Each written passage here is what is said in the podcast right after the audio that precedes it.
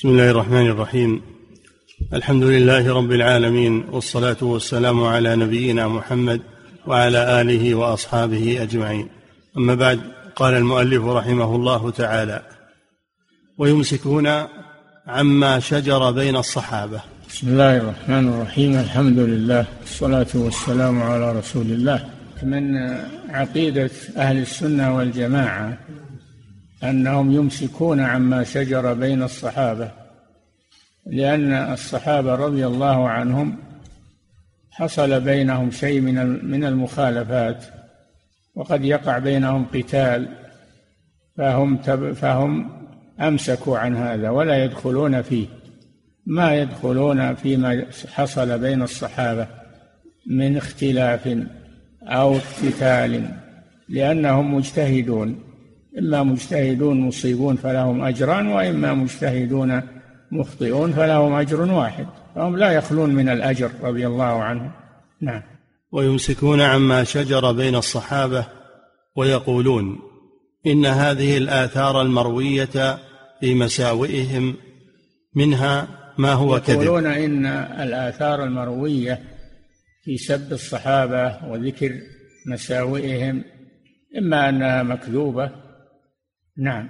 منها ما هو كذب ومنها ما قد زيد فيه ونقص. ومنها ما له أصل لكنه زيد فيه ونقص من الكذب ولا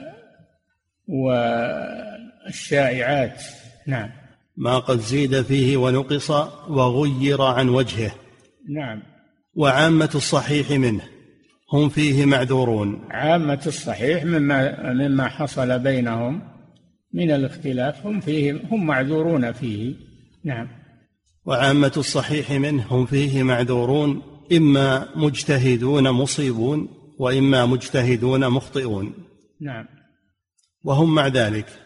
لا يعتقدون أن كل واحد من الصحابة نعم هذا موقف أهل السنة والجماعة من صحابة رسول الله صلى الله عليه وسلم ومن أهل البيت يحبونهم و يقدرون مكانتهم ويجلونهم لقرابتهم من رسول الله صلى الله عليه وسلم خاصة أهل البيت. وكذلك الصحابة بالجملة يعرفون مكانة صحابة رسول الله صلى الله عليه وسلم. قال صلى الله عليه وسلم لا تسبوا أصحابي والذي نفسي بيده لو أنفق أحدكم مثل أحد ذهبا ما بلغ مد أحدهم ولا نصيفة. مد ربع الصاع. لو أنفق مثل أحد ذهبا ذهبا ما هو طعام ذهب.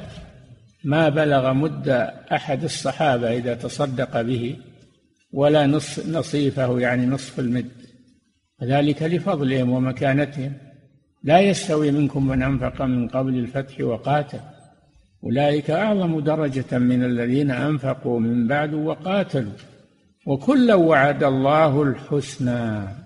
كلا من هؤلاء وهؤلاء وعده الله الحسنى من صحابة رسول الله صلى الله عليه وسلم. نعم.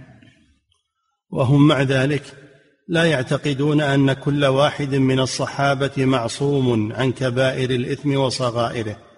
هم مع هذا مع مكان مع مكانة أصحاب رسول الله صلى الله عليه وسلم لا يغلون فيهم فيعتقدون لهم العصمة. العصمة لرسول الله صلى الله عليه وسلم. قد يقع من بعضهم خطأ لكنه لا يتعمد هذا الخطأ. نعم. بل تجوز عليهم الذنوب في الجملة ولهم من السوابق والفضائل ما يوجب مغفرة ما صدر منهم إن صدر. نعم فهم لا يخوضون فيها فيما حصل بين الصحابة من الاختلاف أو قد يكون القتال بينهم لا يدخلون فيه ابدا يمسكون عنه. لأنهم إما مجتهدون مصيبون وإما مجتهدون مخطئون وعلى كل حال فهم مأجورون. لأنهم ما فعلوا هذا إلا عن اجتهاد لطلب الحق. ما فعلوه عداوة أو جهلا إنما فعلوه لطلب الحق. وما كل مجتهد مصيب قد يصيب وقد يخطئ. فهم يعتقدون لأصحاب رسول الله صلى الله عليه وسلم ذلك. تكفيهم الصحبة التي ليست لغيرهم. تكفيهم الصحبة. قال الله جل وعلا محمد رسول الله والذين معه أشداء على على الكفار رحماء بينهم تراهم ركعا سجدا يبتغون فضلا من الله ورضوانا سيماهم في وجوههم من أثر السجود. ذلك مثلهم في التوراة. التي نزلت على موسى. ومثلهم يعني صفتهم في الإنجيل الذي نزل على عيسى كزرع أخرج شطأه فآزره فاستغلظ فاستوى على سوقه يعجب الزراع ليغيظ بهم الكفار. ليغيظ الله بالصحابة الكفار. فلا حتى قال الإمام مالك لا تدل هذه الآية على أن من أبغض الصحابة فهو كافر. لأن الله يقول ليغيظ بهم الكفار. نعم. ولهم من السوابق والفضائل ما يوجب مغفرة ما صدر منهم إن صدر. إي نعم. إذا كان صدر منهم خطأ من بعضهم فله من السوابق ما يغمر هذا الخطأ وله من الفضائل ما يغمر هذا الخطأ.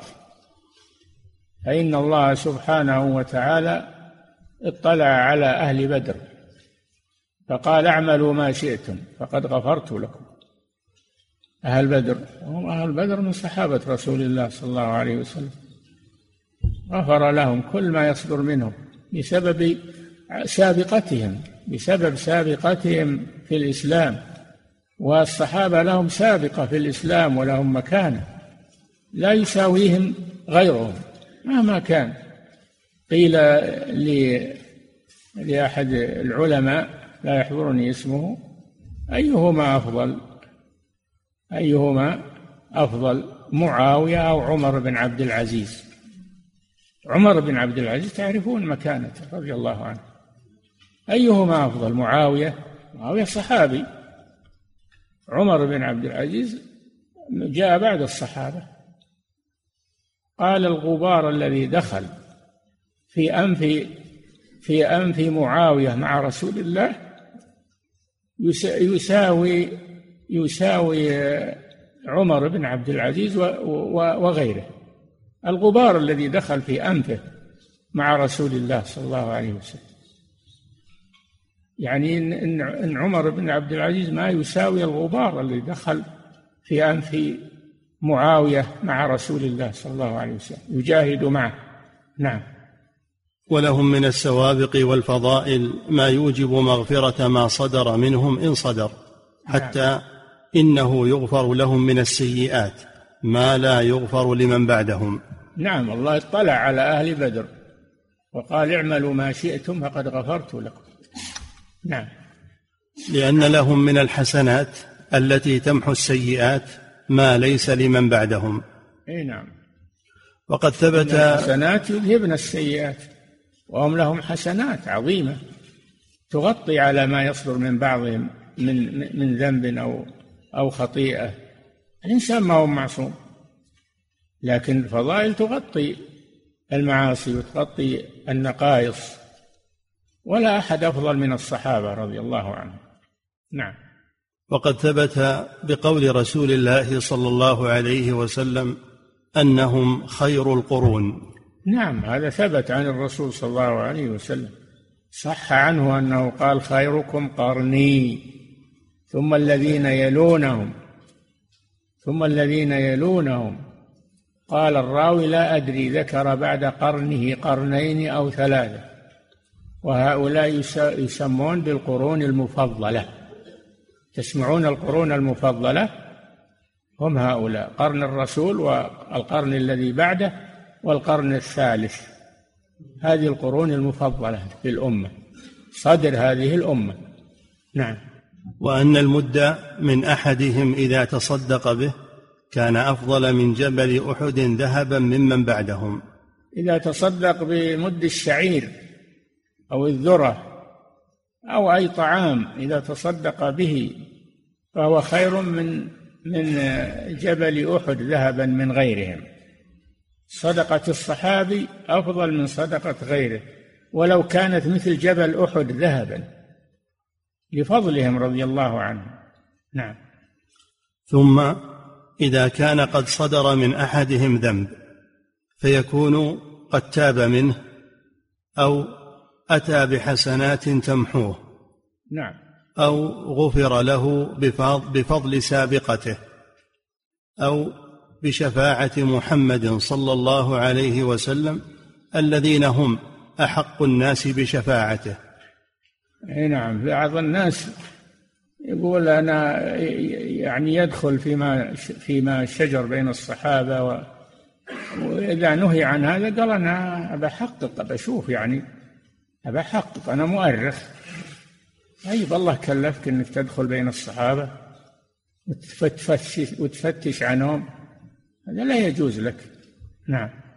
ثم إذا كان قد صدر من أحدهم ذنب فيكون قد تاب منه أو أتى بحسنات تمحوه أو غفر له بفضل سابقته أو بشفاعة محمد صلى الله عليه وسلم الذين مكفرات كثيرة. عندهم مكفرات للذنوب كثيرة. أعظمها أنهم صحابة رسول الله صلى الله عليه وسلم. جاهدوا معه. وآووه ونصروه فلهم سوابق تغطي ما قد يحصل من بعض. الإنسان بشر يحصل من خطأ. خطأه مغمور بفضائله. نعم. أو لماذا يبحث هؤلاء عن النقائص اليسيرة ولا ينظرون إلى الفضائل الكبيرة التي مثل الجبال لهم لصحابة رسول الله صلى الله عليه وسلم؟